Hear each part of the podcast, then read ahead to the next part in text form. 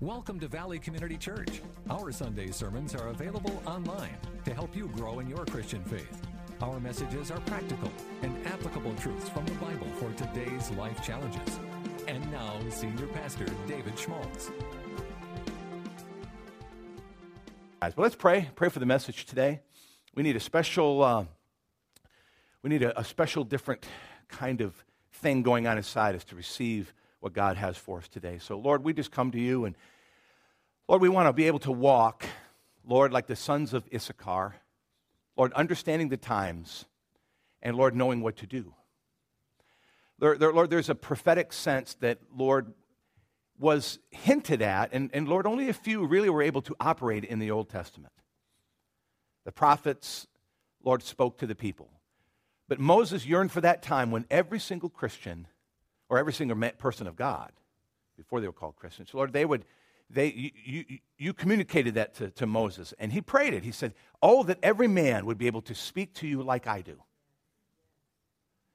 And behold, Lord, the times we are living in it, that God, we can speak to you face to face because of what Christ did on the cross. That, Lord, we can come right up boldly to that throne, right into the Holy of Holies because we have the blood of Jesus. And Lord, we can hear your voice, and it can be clear. And Lord, we can be directed, and we can live in these times, Father, in such a way, Lord, that will prepare us for everything that's going on. So, Lord, open our eyes today that we may see wonderful things in your word. And that, Lord, we would not be like James described, one who would look into that mirror and forget what your word says. But Lord, impress us, impact us today in a good way. I, I see that impression that, Lord, would be laid deep into the flesh of our spirit, Lord, that we would not forget and that we would act. So we thank you now today. In Jesus' name, amen. Amen. The name of the message today is Are we in the last days? A question. And even though uh, it's put up there in the last days, but really it's, it's a question Are we in the last days? A lot of people ask me that. I have people talk to me and they ask me that question. Um, you know, Pastor David, tell me. I mean, help me work through the book of Revelation. And I, I really kind of discourage most Christians from spending a lot of time in the book of Revelation, only because it's a, it's a curious book. It's, it's wrapped up deeply in the prophetic, and it's, it's mysterious and some of the brightest, most educated, most knowledgeable men that I've ever known, you know, line them all up and they all disagree on just exactly what the book of Revelation teaches. And so eh, that, all, and that tells me as I'm watching, because, you know, I'm not a Greek scholar, I'm not a Hebrew scholar. Um, you know, I know the Bible and my profession has been somewhat, you know, dimensional in, in, in a particular direction as far as pastoring. And so I really kind of just say, look, you know, you wait for the day. When the day comes, you'll know. Okay, you hear the trumpet. I was telling the kids about that, and they would just thought that was the coolest thing. You know, the trumpet will sound, and then we'll know. And what he tells us is, look, we ought to be in the field when that day comes. We shouldn't be up on a mountain, shouldn't be in a hole like Gideon. We should be out in the field working, serving, and then we're just surprised. So we just drop what we're doing and go to be with him. So, in the grand scheme of things, where are we? I mean, I'll give you my perspective. And that is, you know, it's so amazing is when Jesus was ministering and when he spoke to them and before and when he ascended, every single believer, that 120 up in that room, were all convinced that he was going to come within a few weeks. So they packed light. And they hung out in that upper room for a little while longer. All that time just thinking, he's coming soon. And when he meant soon, they said soon. Right? When, you tell, when your friend tells you, hey, I'll see you soon, next week, two weeks, certainly not 10 years. But so they said soon, but folks, it's been what, 2,000 years? Almost 2,000 years when you add it all up. And that can, you can look at that and you can do one thing. You can get really discouraged and just say, well, or go even as far as to say, well, man, maybe that's not true at all. Maybe he's not coming again. Some people have gone that far. Others have said, well, you know, they, they've tried to, to, to reconform, reconform what Jesus said. But the truth is, what he said was true. He said, I'm coming soon, but not looking at time in the way we look at time. Because what does it say? Is a thousand years is like a day to God? And so we got to look at that. But I think on one hand, what we could also do is begin to say, well, gosh, it's taken them 2,000 years. I got another thousand. So let's just eat, drink, and be merry. You know, it's like the kids at home thinking, you know, that parents are going to be home by four, and you show up at 3.30. And what a surprise you got. Because it's usually the last five minutes that they do all the cleaning up, right? Vacuum's running. But for us as believers, see, we can't think that way. We can't think that way at all. And when you look through the New Testament, when Paul writes, and as a matter of fact, he's speaking to Timothy in some scripture we're going to look at here this morning, he is, is giving us a perspective that I think, and, it, and it's a cautionary perspective. And what he's, and it's really kind of cut to the chase. It's like, no, look, you got to live like he's coming tomorrow. Even though it's been 2,000 years. And let me say, what you could just say, uh, David, you know, 2,000 years. But let me, let me just put it this way that when you live and you walk and you breathe and you think in terms of how God is moving, you also have to look at history. And we have that, they're not just 2,000 years of just nothingness. It's 2,000 years of God doing amazing things on the planet. And when you look at that and you take a little bit of time to kind of just study the history, you get what is called the, the, the prophetic clock. Okay? Let me explain that real quickly before we get to this. The prophetic clock. And the prophetic clock doesn't run like the clock you and I look at. The prophetic cr- clock runs and it may actually slow way down in the terms of how we look at things, how we perceive time.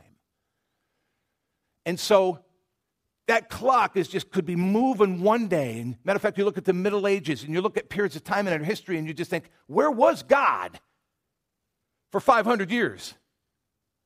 Where was he? I mean, you look at that and you just say, wow, that was some really cruddy time in human history. Dark. Christians went monastic and hid out in little buildings. What was going on, dear God?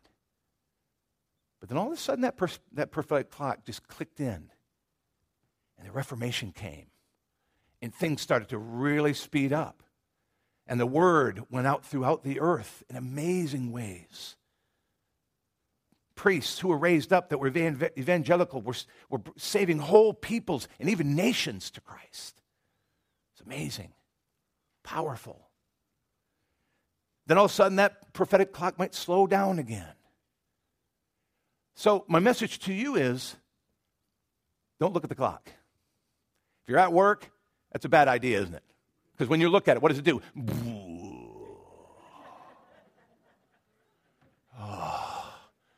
But then when you get working, and you really got to get something done, it's like it's going around in circles on you. You're like, what happened to the time? It's all perspective. And so when we're thinking in terms of Christ coming again, if you want him to come quickly, based on what I've just shared, what do we need to do? Get busy. Get busy. Now, don't look at the clock. Serve and live. And we'll get back to that. So I want to read the scripture in the light of what I just shared with you, because I really felt like I needed to kind of give you that, that, that bit of a foundation when we're thinking about what Paul is writing here. Because for us, Again, we could just look at it and not let it impact us, but we need to let it impact us because you know what? Here, here's what I think, and, and this is just one lonely pastor out of thousands. Not lonely. I'm happy. I mean, let's say just one happy, pastor, I was going to say one individual. So scratch that. One pastor out of thousands. I just came back from a men's retreat, man. I'm happy. All right. This is my perspective, and that is, folks, the prophetic clock just turned on. It's moving fast again. And man, it's moving really fast. And if we're going to be like the sons of Issachar, you better wake up. And you better see that things are moving faster than you realize. And that was prophesied that in the last days, knowledge would grow at an astronomical rate. Every two years, three years, it doubles. And now they're talking about creating uh, Google is talking about creating artificial intelligence that'll be smarter than you, period. Will outthink you, will know your every thought. Folks, the prophetic clock is ticking. Face recognition software that taps into all your Facebook posts, everything you've ever written, everything you've ever said, and one day everything that you've recorded will all be accessible to an artificial intelligence within milliseconds. Know you, outthink you, and will probably predetermine what you're going to do and what you're going to buy. That's where it's all going. And I say all going, I mean, it's, we're here. It's here. So, in the light of all that, let's look at 2 Timothy 3 to really help us,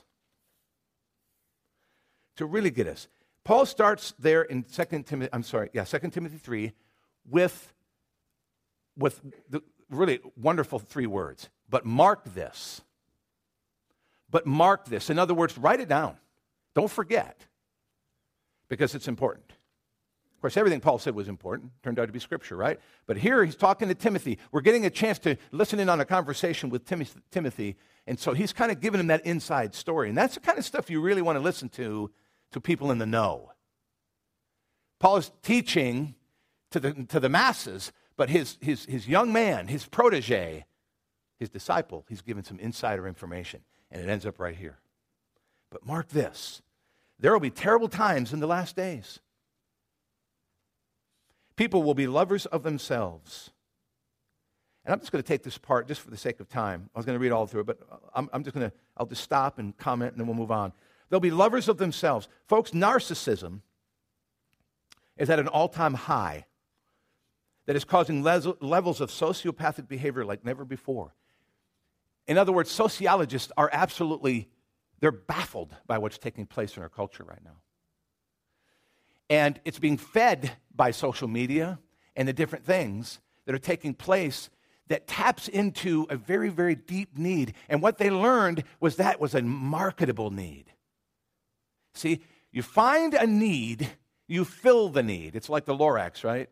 The need. You fulfill the, any human need and you find a way to exploit that, to tap into it. And that is just what's taking place. We all have this need for connection. We all have this tremendous need to be able to socialize and love one another, and that's all biblical and all very true. But what's happening, folks, is it's, it's spinning out of control so that we're now thinking more of ourselves than we are of others. We're staring into the pool of water, and we look at every part of who we are to, to the point of navel gazing, and it's unhealthy. And, you know, it, it, causes people, and I don't want to go too deep into this, but it causes people to despair. Now you say, well, well, David, maybe that's producing a need for Jesus. Absolutely. Absolutely. It really, as, as, as Jim talked about, that in, that, that, this, that in the, I don't, I don't know if you caught that, but he talked about the compost. That out of the compost of our culture, did you know what he was really saying there? The crud. I mean, there's a few other choice words I could use there, but I'm just telling you that out of that will grow something wonderful. And we're looking forward to that day. But we got to we got to get this because look, if we're living in the compost, it's time to get out of it. Okay? People will be lovers of themselves. This, this, this sense of, of, of selfishness is growing in our culture deeply, deeply.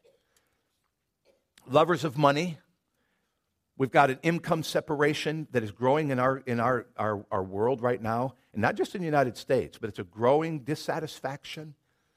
The more you try to control this, the more you're going to work against our created purpose, our purpose. You know, people are, are, are, are trying to, and what I meant by that is if you try to create something, whether it be communism or socialism or any other ism that I've talked about before, anytime you try to control that, you're going to cause chaos. You just are going to. Because in the Old Testament, it was very clear that God taught his people to be busy and to be active and to produce. And every single one in the camp and every single one that was a part of that community was encouraged to do so. And so, what we have in the world, and I'm not talking just about the United States now, but we have in the world this growing dissatisfaction that, is, that, that ultimately will give birth, ultimately, as we read in the scripture, ultimately give birth to something very, very dark a control that you can smell, you can see, it's coming. People, it says in the last days, people will be bo- boastful. You know, narcissism gives way to an unrealistic view of ourselves. And so we begin to try to fill that in with pointing out our strengths rather than being more open to our weaknesses.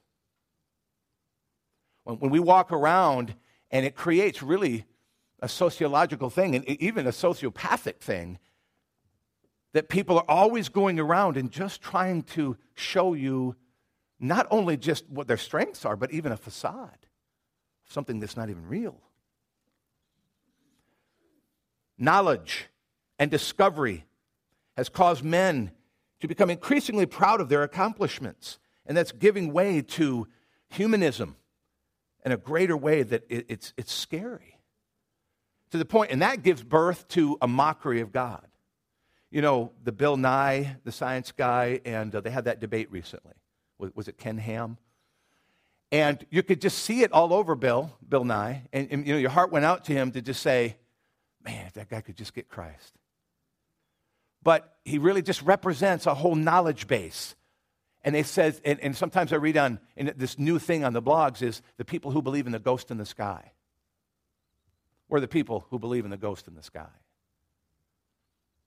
And so that knowledge base has just grown so much that it laughs and mocks God. And I see even Christians getting caught up in it. It says that in the last days, people would be abusive. You know, you read blogs and radio shows and tweets and videos that are increasingly abusive, even to the point where 12 and 13 year old little girls are committing suicide because of the kind of abuse that they take, what they call it bullying. It's out of control. It says in the last days that people would be disobedient, disobedient to their parents. And you know, sometimes, you know, that one to me always stood out like, wow, that was, seems kind of insignificant, but it's not. Not at all, especially if we understand how important the family is. Matter of fact, when you say disobedient to your parents, and our, if you went into a, you know, a college classroom and said that and read that, they just all start laughing hilariously. What? And, and so it's kind of thrown in there. And Paul was just saying that that, that, that, that was a, a, a natural progression because he teaches on authority over and over again. But more and more it's mocked. More than that, it is taught that children do not belong to their parents, thus destroying God's command that parents should teach their children to honor, to love, and honor God. They're my kids, not your kids. They're the, they're the gifts that God gave to me. And I'm going to raise them in the fear and the admonition of the Lord. They do not, I'm sorry, this crud that I hear, that it takes a village, it doesn't take a village, it takes a family. It takes a father and a mother who fear God and to raise them up. They're not necessarily going to do it perfectly. Now, if you're in a single parent situation, then it takes a mother. Or it takes a father. In my case, my dad raising me up. It may not be perfect, may may not get it all, but one God-fearing person who pours into a child, and it's and, it, and there's that love that's being that's coming out. Then, man, God's there. We're never alone. But I tell you what, when I hear that mess and the thought that people want to come and try to take my children because I'm teaching them about the ghost in the sky, wake up, Christians. Wake up. Because this stuff that's going out there is it's, it's, it's, it's coming in and the fibrous level and I'm telling you, it's, it, it's going to come, and, and one day you're just going to wake up and realize, whoa, man, what happened to all, what happened to my ability to be able to teach my kids? And, about, and somebody else is teaching them that that's all wrong. I'm telling you, they're waiting to do it. Absolutely waiting. It's foolishness to think that what takes place in this room, it's absolutely foolishness that we think that our kids, these young folks that are sitting up here in the second row, that what they're hearing week after week is going to be the only thing that can hold them. They're, they are going out there, and there are th- folks that are just waiting to gobble them up and to absolutely dismantle every single word that you see on that board. It ticks me off, man, I'm telling you, as you can see. Wake up, Christians. The prophetic clock is going and it's moving quickly, quickly, more quickly than it ever has in history. Disobedient to their parents. I see you can see that I'm a little passionate about that one. Ungrateful. We have created, he said, in the last days people would be ungrateful. Camp on that a minute. Just camp on that one, just a little bit, just one word. Well, you see, uh, if you got the notes, you know what I'm getting ready to say. We've created this entitlement mentality that creates an attitude that one should only get and never give back. Or if they give back, it's a few cents, keep the change. Don't spend it all in one place. I don't want to get into that one, but I'm telling you, that's what it's producing an ungratefulness. That once it gets a hold of a people, it will create division. It will create hatred. It will create all manner of evil. And that's what and Timothy's telling, uh, I'm sorry, Paul is telling Timothy, look for it. That's what's going to come in the end times. That's what's being going to be poured out of the bowls of evil. Unholy. There's a loss of respect for God's purity and holiness. Sacrilegious mockery of God is on the rise talk shows. I mean, those things don't bother me because you could tell me that one, David. Don't just just don't look at it. Don't read all that mess. There's people. I mean, I actually uh, there was a guy, there was a comedian that got on there and he called uh, a particular politician Lord and Savior. And I, I, don't know. I just wrote on there said, you know, not mine. I mean, I got on Facebook and read that he's not my Lord and Savior. And then that person wrote back to me and just said, oh, they were just kidding. Look, I don't kid about Lord and Savior. I don't, I don't play with that one. I mean, you could talk about a whole other different group of words, but those two together are what make me walk today. It's what makes me breathe in and out. And I'm sorry, anybody else wants to joke about that? Forget you. Unholy. We see that kind of stuff. It's being poured out. And they mock the holiness of God. He said that that's what's going to happen without love. You're going to see a complete breakdown of what love really means. Man, do we not see that in our culture today? Pastors are having to sit down with people and, and comb through and, and just redefine because our culture has so been placed that love is, is a physical thing. Or that love, again, it, it, it springs out of narcissism and, and then that a relationship, a marriage that begins with just this absolute look, I'm marrying you because I, I, I, think you're, you're gorgeous or I think you're handsome and I like, and I'm really, and I just can't wait to suck you dry of everything you are. You get two people that come into that relationship, then you just got two deflated balloons. You know? Just there they are, two flappy little balloons nothing in them because they've sucked the life out. Uh, can I just remind you what the Bible says? Is it supposed to be an inflation. we're supposed to be filling each other up so that we're just full. And isn't that amazing how that perspective works? Is that you're pouring into one another and you don't have to worry about what you're getting. If you give, give, give, and you say, well, what if I'm the only one given? Then pray. Talk to God. Get out of the way. Stop fussing. Stop getting angry. Stop trying to force them. You got to bring in the big guns. And God's the big guns. You want God to change your husband's heart?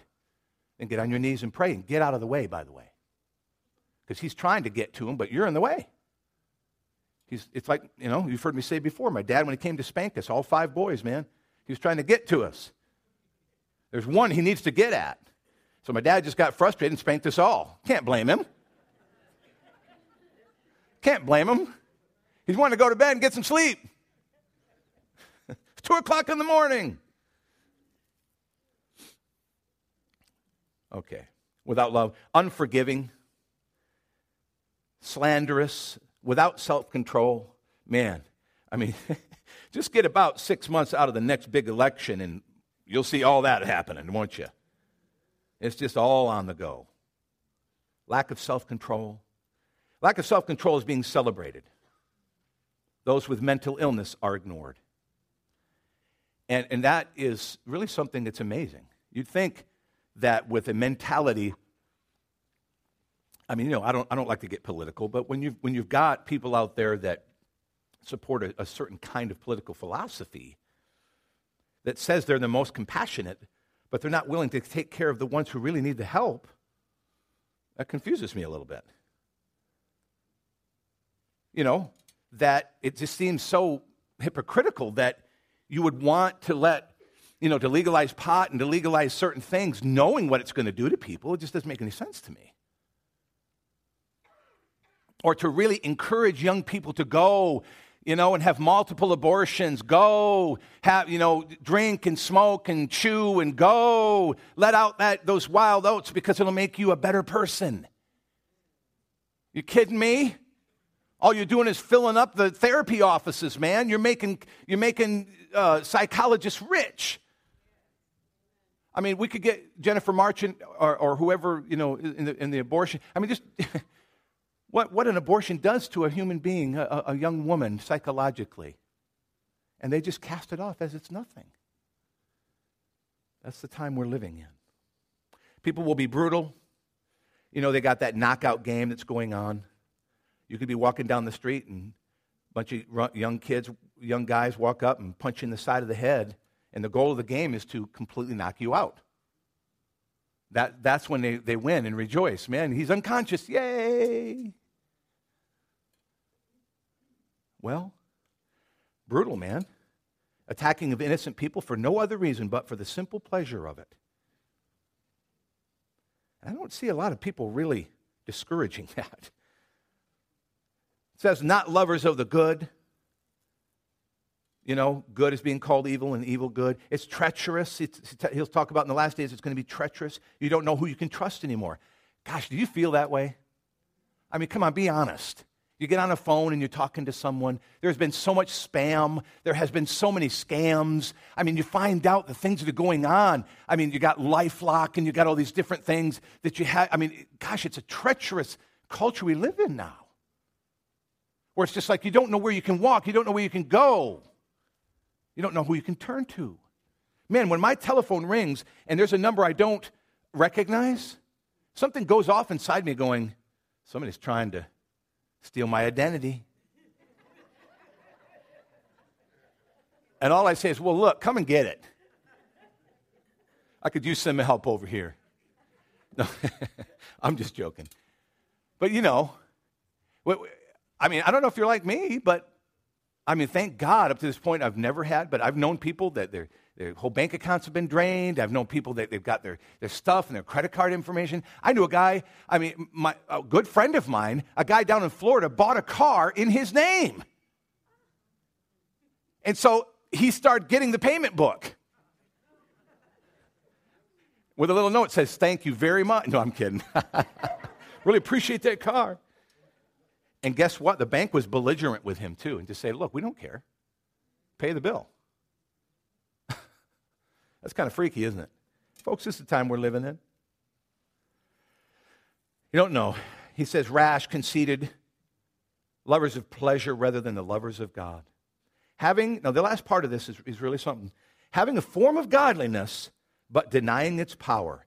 The leader of the Greenpeace movement, the guy who started, one of the co founders of it, co founder now, is now looking back at what Greenpeace has become. And he says, word for word, he says this it has become a religious cult.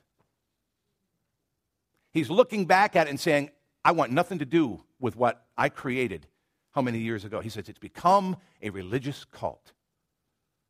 In other words, he recognizes that there's worship, that there's a God, Mother Earth. He recognizes all these different things are going on, and it's free. I mean, he's just he's coming out and saying, "Look," and you know what? There have been other Christians who've seen that for years. because we could recognize the whole thing. And it just, it, it just kind of freaks you out a little bit. Because, yeah, I want to save a tree. I mean, it's sad for me to, to, to, chop down a tree. But man, when, when Friday night and we were cold, we chopped some trees, baby. Didn't we, Jamie? Where's Mike, man? We were poor, man, those trees. We loved them. We didn't worship them. We worship the God who created them for us to be able to use for such a thing. Sometimes it just doesn't make any sense at all now, does it? I understand. I understand. It's much more complicated. But it just says that there's going to be a form of godliness, but denying its power. There's going to be, what I think Paul is talking about here specifically, is there going to be a rise of religiosity, which you know I have called churchianity, a religious facade. But down, down deep, or when people walk out the door, they live selfishly. And they're full of anger and malice. And Paul says, have nothing to do with them. You know, I can't get up there and, and, and say that. I mean, that, that, that would be cruel to say, look, you know, and kind of start putting that out there. Really, that's something that we as individuals, we gotta, we got to sort out ourselves. If we can see that kind of thing going on, that you see a person, a friend, a, a, a, a co worker, or somebody that you, you walk with, and you just see a lot of religiosity in them, but then when they walk out the door, they're mean spirited.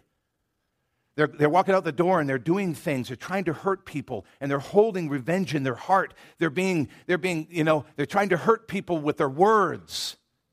Or you're picking up, I don't know, what, whatever it is. I mean, maybe you're fighting for the trees. Maybe you're fighting for your race. Maybe you're fighting for whatever it is. But man, if you're cruel and mean and evil and vengeful about it, how does that have anything to do, do with our Jesus? That's what he's talking about here that in the last days we're going to get all that muddled. And i tell you what it is. I was sitting with Jim in my office and, and I was talking. I said, Jim, I'm so grateful that you came. I said, there's so few guys who, who operate in the prophetic that I really trust. Because a lot of them, I, I, I just, can I, can I just put it out there? Their lives don't match their message. And, and I, mean, I love a person, a man who can get up here and shout and spit and do all that he can do. But if you can't make a marriage work, I don't know. If, he, if, if his kids are going out there and they're worst ones in the city, I, I, what? If, you know, there are other things that are going on. They got, their, their finances are completely out of cro- control, and, we're getting, and you're getting phone calls of debtors. I mean, that happened to me one time. A guy called me and said, Look, this, look, this minister, do you know him? I said, Well, yeah, I do. It didn't happen here, by the way. But he said, Do you know this guy? I said, Well, yeah, I do know him. I said, I, You know, we, we pray together from time to time. I know him. He goes, Well, look, I need you to go over there and tell him right now to pay me. He owes me several thousand dollars and he hasn't paid me yet. I said, Look, said, I know him, but I ain't, I ain't doing that. I ain't working for you. Anyway, it's kind of funny, isn't it? But then again, it's not. Because here's this, this, this guy who's a pastor, and, and you know, he's got this reputation of owing everybody in town. How does that match? See, we, got, we can't ignore that. We really can't, because that is going to be a sign of the last days. A lot of churchianity, a lot of traditionalism, but when the rubber meets the road, and you know what? That rubber is going to be touching the road soon, where we're going to be pressed in to really having to make some major decisions. In foreign countries, we're already seeing it. I mean, over in Europe, we're already seeing it. The government stepping in, and they want uh, homeschooling is against the law. Before long, it's going to be against the law for me to teach hate. And that's not even defined.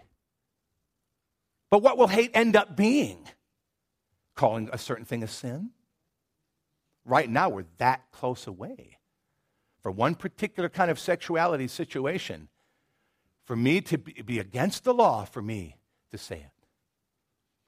That far away from somebody walking up to me and saying, You have to marry these people or you go to jail. Or we take away your 501c3 status and you're no longer a church. Wake up, Christians. Wake up, Christians. Here's the final charge. Because I'm going to end good on this, okay? I'm, I'm looking at you and you just, you walked in after worship and you were like, I see, man, I just, I just deflated you. And I thought, as I was going there, I said, I was thinking down there, Lord, what am I doing? Because I prayed and I prayed, and God, God just kept bringing me back to this. And what can I do but do what He told me to do? Let me read the rest. You, however, that's good. Are you guys the you, however? All right, just say amen to that, and the rest applies to you. Good. You, he's talking to Timothy. You, however, know all about my teaching, my way of life. Bing, bing, bing, bing, bing. Catch that. My way of life. Paul was the same one that told Timothy, watch your doctrine and your life closely. He said, because they're, they're mutually, they're not mutually exclusive, they're mutually connected. My way of life, my purpose, my faith, the patience, love, endurance, persecutions, sufferings. What kinds of things happened to me in Antioch, Iconium, and Lystra? He said, You know all about it, Timothy. You saw me go through it with these political things. They came after me. They forced me out of town. They beat me. They put me in prison, but God got me out of those every single time. He said, The persecutions I endured. He said, You know all about that, Timothy. Oh, and I liked what he says. Yet the Lord rescued me from them all. Because, see, look, I, I want to insert this. Well, no, I won't. Not yet. In fact, everyone who wants to live a godly life in Christ Jesus will be persecuted. That's one of those verses that we all just, just skip right over. We move right to Psalms. Right? Oh, the Lord is so good. Uh, you know what I mean? I look at that and just say, no. But it's coming. If you haven't already, if you stand up for Jesus, someone will stand against you, either in word or deed. While evildoers and impostors will go from bad to worse, deceiving and being deceived.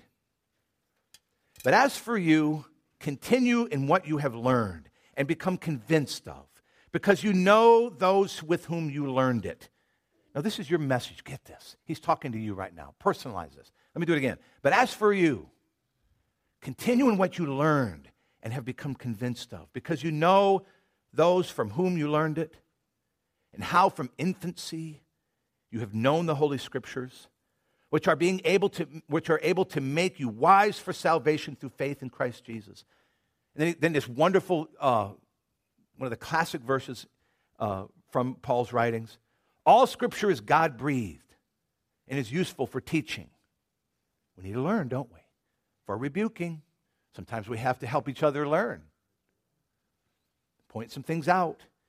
Rebuke is, is kind of like, you know, you save that one for the end because there's cautions, there's corrections, there's other things. Counsel. Correcting and training in righteousness so that the servant of God may be thoroughly equipped for every good work. Because, like Jim said, out of the compost of this culture, great things are coming.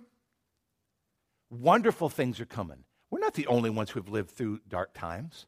If you look at the last 2,000 years, you'll see many. And matter of fact, you just you go to you go to Sudan. I mean, you go to you go to China, where where increasingly they're they're clinching down on Christians there in the underground. Did, did he, oh man, I should have played that. Tate, can you find it for me? I want you to find that video where the Christians, the Chinese Christians, are opening those Bibles for the first time. Can you find that? I think you go to YouTube and just, just put Chinese opening Bibles. He can do it. You know, I can just grunt and he can figure it out. I mean, anyway, so I'll save that. And if you can find it, fine. If not. But man, being thoroughly trained and equipped for every good, every good work. Man, throughout the earth, people are suffering. And man, I pray that we don't have to suffer. I hope that in our culture, in our time, that we as Christians can keep moving on. But folks, sons of Issachar know the times. And if you're a warrior, then you can see and you're looking on the horizon. Warriors don't sit around in the camp with their guns laying down in the dirt. Warriors don't sit around and, and, and keep themselves, you know, unfit but they keep their, you know, spiritual warriors keep their spirit strong and their weapons at ready. And they've got their spiritual glasses and they're, they're zooming out to see what's on the horizon, what's moving. Do you see anything moving? I see something. Then you see the banner of the enemy coming up over the hill, and you say, Let's get ready because we got a battle coming. And you form up your lines. And when the enemy comes, he is shocked at your preparedness. It reminds me of one of the battles in, in the Civil War. Our union, our union guys were doing just that. They're all laying out, cooking lunch, and playing their banjos. And here comes old Stonewall Jackson out of the woods with a third of the amount of, of, of, of men. They ran. They chased him out of the wilderness. It's called the Battle of Chancellorsville. Amazing. A study in what you don't do, a study in bad leadership. But man, being on the ready. So, what am I saying? Be ready in this culture, people. Get your weapons sharpened up. Get into your Bible, get into your word, get tight, pull it together, pull your family together. So, how do we live in such, per- in, in such a pertinent, strikingly familiar time? And a warning number one, you got to live like Jesus is coming today. Okay, people? That is called the imminency of Christ. That means that sense that he's always going to come. He could come today. And the truth is, if you die, he does. Our coming comes in one of two forms our going to him or the trumpet in the sky. That maybe we are of that, of that generation that will, will usher that in. But see, don't start thinking, oh, David, there's a lot of things. I mean, about three or four years ago, I said, you know, there's a lot of other things that got to happen before, you know, the mark of the beast and all the different things that you read there. And I just said, you know, because I would talk to Christians and I, I'd just say, no, no. I, I. I said, I don't see that yet.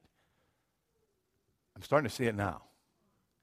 And I'm the kind of person who's very critical of such things like that. I don't, I mean, you, you talk to me, anybody who knows me, Andrew can tell you, I'm, I'm not easily drawn into that stuff. I'm, I'm starting to shake in my boots a little bit now.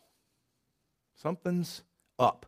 I'm looking at the clock and I see it speeding up, going. So don't. What my point was, don't think in terms of natural time. That prophetic clock can slow way down, and then boom, it can happen in an instant. I mean, it can just rush to the end. Things can happen so much, folks. Do you know? Let me put it out here. We're one cataclysmic event away from all that takes place in the book of Revelation. One cataclysmic event. And we've seen little glimpses of that when certain things happen. So don't think you can just wait forever. Live like Jesus is coming today. Number two, remember that you were bought with a price. Joe was up here singing, and he sang that song. Uh, you know, wasn't that awesome this morning, Leah and Joe and what they were, their, their, their message to us today. But remember, you were bought with a price. Your life doesn't belong to you. You've got to keep that in mind. See, Christianity is, is not that we've, we've got this great deal that we can just drive out of the lot and, and, and just be happy about it. No, man. Really, your life, it's, it's like a car that's on lease. And if you lease a car, what do you want? You, don't, want to, you don't want to dent it, do you? Because you're going to pay. Never done that. Never will, Lord willing. But your life doesn't belong to you. Your life belongs to Him. Because He made the trade when you said, I want you as my Savior. I, then my life no longer belongs to me. It belongs to Him. But thank God He is one that's trustworthy with my life. Thank God He is one that will use my life and, and is saying, Look, I respect you because I'm your Father. I'm the one that created you. And in essence, we're just going back to the Creator. That's all it is. But live every day like that. Expose darkness by living in the light. You know, Andrew and I are really committed to that. Not so much walking around and pointing our fingers in people's faces, but just living it. Just, just living as best we can. We're not perfect. Man, far from it. But that is really, I think, if, if I can encourage you as your pastor in any kind of, of, of strategy, it would be this look, work on the inside first. Inside first, the outside will come. Inside first, the outside will come. In other words, and so inside, apply that however you want to the inside of your soul, the inside of your home, the inside of your workplace, the inside of anything. Inside first, the outside will come. That is the best last days strategy that any Christian could have. And that, in and of itself, we become beacons of life by our behavior, not so much by our words, although the words will come. Because somebody's going to come up to you, and Paul said this, and Jesus hinted at this, that they're going to ask you, Where did you get what you got? You know, it's like that. Is it the Staples uh, commercial? Where, you know, where'd you get it? Where'd you get that? Where'd you get that? And it's the exact same thing, but only they're using computers and staplers and all that kind of mess. But for us, I mean, to live our lives, somebody walk up and say, Where'd you get that? Where'd you get that joy? How, how did you do that with your family? How did you do that in your marriage? How are you doing that? I mean, man, that guy just chewed you out and you just looked at him. I love watching Christians in this congregation who I see doing that. It really encourages my heart. But don't be caught up with this generation where it's all out, outside first and forget about it. Who's that famous actor that just OD'd? Um, kind of white hair. Philip Seymour Hoffman. Yeah, okay, so you guys read it, you know. Wonderfully talented man, wasn't he? You know, he wasn't my favorite actor, but he was talented. He was a little creepy to me, but anyway, he was, uh, but he was in good movies, right? But the truth is, the guy had serious problems on the inside, didn't he? And if somebody could have gotten to him and loved on him, but it was such an, everybody was shocked. Why are you shocked? People, you can't ignore what's going on the inside in a culture that emphasizes only the facade. Folks, we've got to work in the inside. Expose that darkness by living in the light. Live in that light. You don't have to get a sandwich sign and stand out there on, on Roanoke Avenue. Jesus, repent. Jesus is coming soon. You don't have to do that. Just live the life. And that's the sandwich sign you walk with every single day. I know you got some college students in here, and I know it's hard, hard, hard. Live it. Live it, live it, live it. Hey, let's go party. No, that's okay. I'm going to study tonight. People are watching. They may mock you right then and there, and that happened to me in high school so many times where they made fun of me, but later the Nicodemuses come out of the woodwork. Hey, oh, where are you getting this? What's going on with you? And it's at that point you can really share your faith. You can look and, just like Jesus said, look, you've got to be born again. That's the secret. Remain humble and avoid judgment, bitterness, revenge. Seek a simple, purposeful life, always following the steps where God leads. And that number four, you really need to write down and keep somewhere. Remain humble and avoid that judgment, that bitterness, that vengeful spirit, because that is a spirit of the age. And it's amazing that once you enter into it, you can be gobbled up something, by something so, so much bigger than you. Throwing rocks. A Christian should never, ever have a rock in his hand. Only if you're going to build something, but never to throw. Unless you're trying to protect yourself some, from someone evil. And uh, what's his name taught us about that? Um, Tracy. So remain humble, you know, and seek that, seek that simple, purposeful life, always following the steps where God leads. Having that heart, God, where do you want me to go? What do, we, what do you want me to do next? And watch Him move. Watch Him bless you. You know, Jim talked about there being um, um, promotions among us. We're already starting to see that happen. We're already starting to see people in our church that, are, that have a heart and desire for things and to move up and to, you know, expand. It's happening. Cry out to God for it. He wants to put you in those strategic places. Be a faithful student of the Word of God. Know what God has said about history because you are a part of it. Let's pray.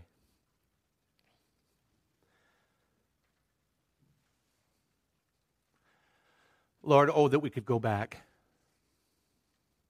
and look at our faith with such simple, childlike hunger.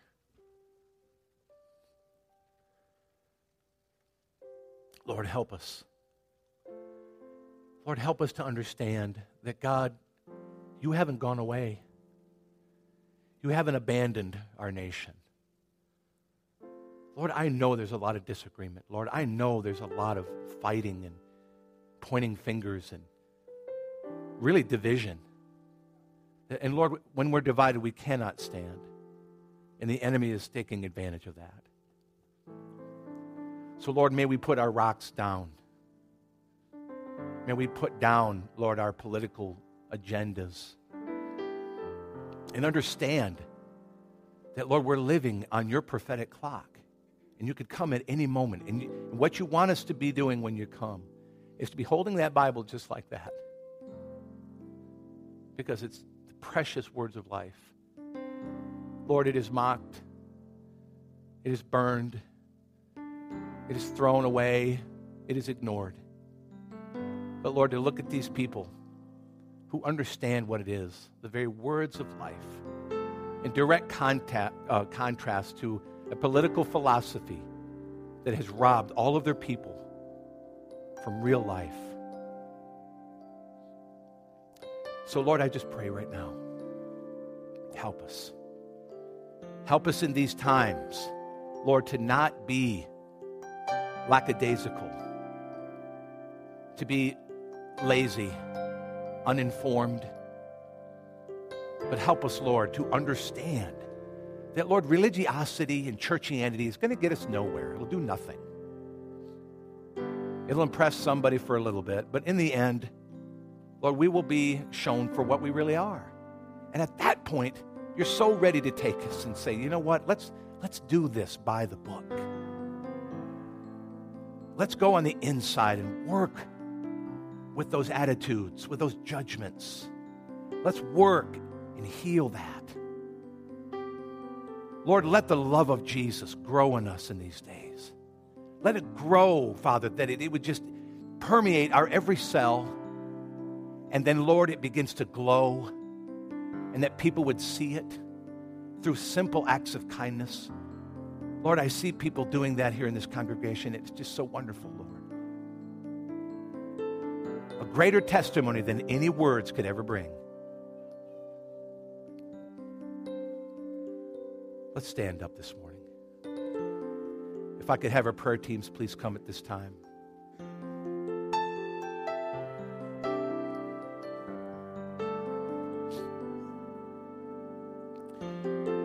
And I want us to just continue to bow our heads, keep our eyes closed. And I want to pray two simple prayers. I want to pray for all of us in the room to, to, to leave today with everything we need to accomplish God's purpose in these times. I want to pray that over you. But before I do, I want to pray.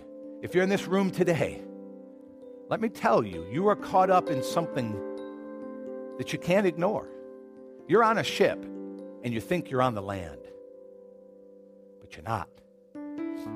You're moving and you're heading toward the uh, time when you will you'll, you'll get off that ship and you'll have to give an account for your life. Did you accept the gift? The son? Eternal life?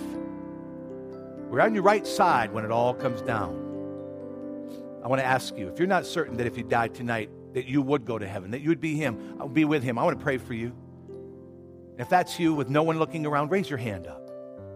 Don't leave today without knowing, having that confidence. Anyone at all? Okay. But I want to pray for all of us today. Now you get get yourself in that posture now. Whether you need to raise your hands, whether you want to kneel, whether you want to whatever you do, just get yourself in a, a posture of receiving right now. Lord, we come to you. Lord, we recognize that we live in times where the prophetic clock is moving and perhaps even faster than we've ever known. Things are shifting. Lord, I don't know about personalities and who is who and who will do what. I don't know. But Lord, I see the fruit of it in our culture. And it's time for the church, Lord, to wake up. Lord, to be like the sons of Issachar. Lord, when everybody else is, is laying down and their, and their weapons are rusting and They're focused on things that, that are not a part of who they are. Lord, we as your people, the weapons will be sharpened. Lord, we'll stand to post and we're ready. Lord, help us to look over the horizon. And Lord, to be able to resist every one of the attempts of the enemy to take us personally or our families.